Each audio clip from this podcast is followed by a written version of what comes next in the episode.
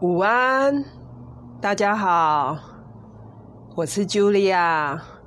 今天呢，又是一个很冷的天气，希望大家都有做好保暖。这个天气让我想起了以前住在美国那种冰天雪地，甚至更冷的感觉。好，所以大家一定要做好保暖。今天呢，想来聊一聊，就是呃，遇到负面的人怎么办？啊，通常我们我不会去主动接触负面的人，所以这里讲的是那种你必须要跟他相处，你不能就是离开或是马上就跟他们 say 拜拜的那些人，譬如说你的家人呐。你的老板呐，你的同事啊，你的另外一半呐，这些人不是说走就走的那群人。好，那呃，我整理了七七个七个方法给大家参考。第一个就是把这个当成一个机会。呃，什么意思呢？就是我们相信呢，每个。来到我们面前的人，这辈子一定是有一些东西要教给我们。我记得啊，几年前我在一家呃日商工作，不知道大家有没有在日商工作的经验？就是里面的那个氛围啊，文化就是非常的严肃，然后呃紧张，然后严格，然后大家都不苟言笑。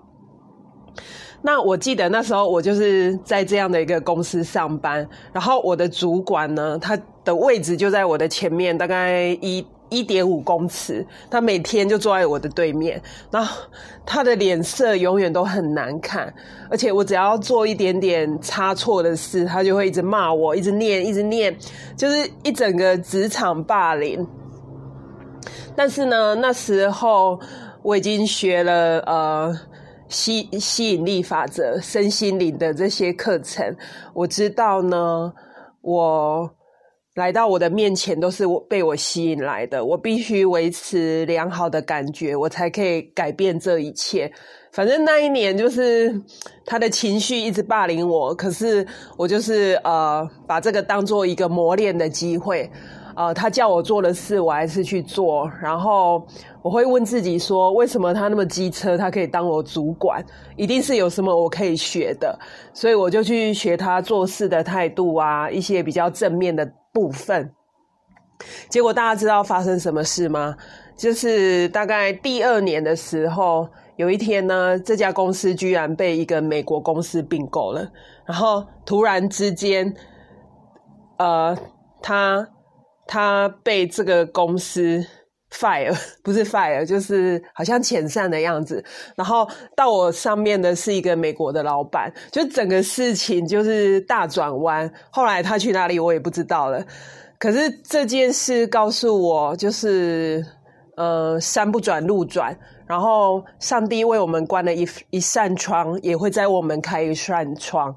所以我那时候就是临危不乱，然后让自己每天还是专注在正面的东西。然后第二个啊，遇到负面的人，很重要的就是不要被他们说的东西给影响。好，通常啊，很多负面的人会透过贬低你、批评你来满足他们呃。内心的那种骄傲的感觉，或是他们会陈述一些事实，可是呢，你一定要告诉我自己说，他们讲的未必是真的，因为呢，那个只是他们的观点，不是你的观点，所以你不用闻鸡起舞，然后你也不要呃急着去反应这样子。好像呃，我记得以前我只要回家呢。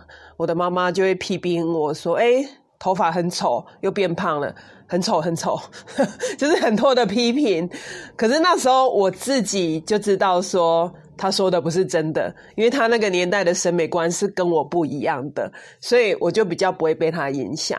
好，所以呢，就是负面的人讲的东西未必是真的，他们有可能是一件事情，他们就只会看到负面的部分，他们正面的部分都不会看到，所以不要觉得他们说的就是一定是真的。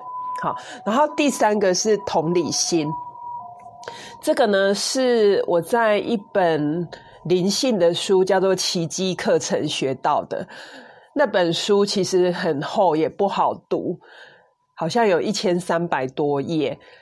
可是呢，我到现在还是觉得收获良多，因为他说呢，攻击别人的人通常是在呼求爱，其实他们是在求救，然后透过攻击你。然后那时候我听了这句话，我真的超感动到简直热泪盈眶。然后我从此。只要遇到很机车的人、负面的人，我会绕过他们的攻击，绕过他们的负面，去看到他们求爱的那个部分，然后你就会瞬时变得非常的有同理心。好，譬如说，如果一个人他今天呃呃生意生意失败，你不可能期待他用很好的情绪来面对你，或是他刚失恋。你也不可能期待他给你好的面对，或是他昨天没睡好，光是这么简单的事，他可能今天就不可能给你好的口气。所以，呃，我觉得奇迹课程帮助我很多，就是我要绕过那个攻击，看到对方在呼求爱的这个部分。好，所以你们如果有另外一半呢，他很喜欢批评你。你要告诉自己说，其实他是希望你给他多一些注意力，希望得到你的爱。然后第四个呢，遇到正面、负面的人怎么办呢？尤其是这个人是你甩不开的人，很重要啊！就是专注在你生活已经有的正面的事情上，譬如说，呃，你的身体很健康啊，然后你有你很妈吉的朋友啊，然后你。看了一本好书啊，然后你的回忆里面有一些快乐的回忆等等。我觉得你专注什么，你的生活就会展现给你什么。因为通常生活有所挑战的时候，每个人生活一定都有挑战。可是呃，我们专注的那个部分可以决定我们的情绪。别人可以可能打我们、骂我们，可是他不能改变我们的思想、我们的情绪。那呃，还有一个很有用，就是感恩。我觉得感恩呢，可以让我们马上把情绪带到比较正面的部分。好，然后第五个呢，遇到负面的人，你必须要注意，就是我们不需要去讨好他们，或是改变他们，因为通常这群人就是很难被讨好，很难去改变。因为有可能他还是一个有自恋倾向、负面的人，所以你一直想要做这个、做这个去讨好他，他反而会来践踏你。所以你就是做自己就好了，然后不需要去刻意去讨好他。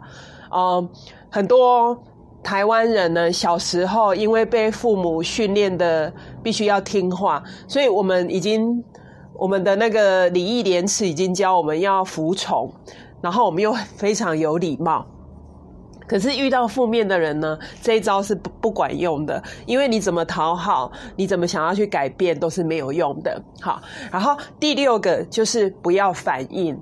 好，我记得呃，我在快二十年前刚认识我的另外一半的时候，那时候我的情绪起伏很大，就是时常暴怒。然后那时候呢，他做了一个很有智慧的决定，我每次。暴怒的时候，他就点点，就是 不讲话，然后我就会越生气。可是呢，气着气着就觉得啊，没戏可唱这样子。可是如果你是一个很会呃互相反应的伴侣的话，你们可能就菜刀都拿起来看了。然后我时常看一些就是很爱顶嘴啊、回嘴的老婆，他们的关系就会越来越糟糕。好，所以有时候学会就是 shut up，就是笑一笑，或是不要反应，尽量不要反应，或是等对方气消，或是等他的负面情绪过，然后你用坚定的口气去做这个呃这个陈述你的感觉。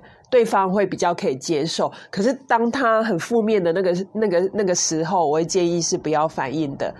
然后第七个就是降低相处的时间，好，因为有一些人你可能，嗯，尤其是你的亲戚啊，你必须跟他们在一起，可是增加就是。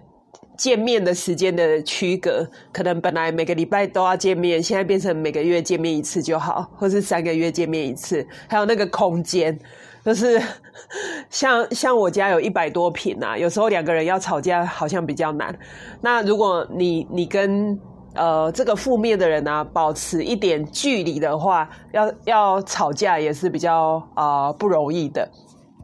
好，所以我再重复七点如何跟负面的人相处啊！希望大家身边越来越少这种负面的人。好，然后第一个就是把这个看成机会，从这个人身上去学习一些嗯可以让你成长的这个机会。然后第二个，不要被他们影响。我就成。就是他们说的不一定是代表是真的，所以你不要被他说的话影响，而且甚至呢，你坚持正面呢，很快他们可能就会被你影响。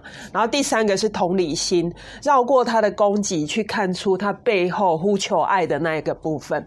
然后第四个呢是专注在我们自己生活已经是正面的那个部分，而不是这个负面的关系。然后第五个，不需要想要去讨好他或是改变他，因为这群人就是已经很难被讨好或者是改变。然后第六个，不要急着反应，好，尤其是当下。然后第七个，降低相处的时间。好，那呃，其实这几年下来，我会发现我身边负面的人越来越少了，因为我觉得你自己正面就是最好的一个平安符。当你太开心、太正面的时候，其实负面的人他们也不会接近你，因为那个频率是差很多的。好，那这就是今天简单的分享，希望对大家有所收获。然后大家也可以分享你们怎么怎么处理这些负面的人，就是你又得跟他相处，然后他又必须在你的生活的这些人。那祝大家有温暖的一天。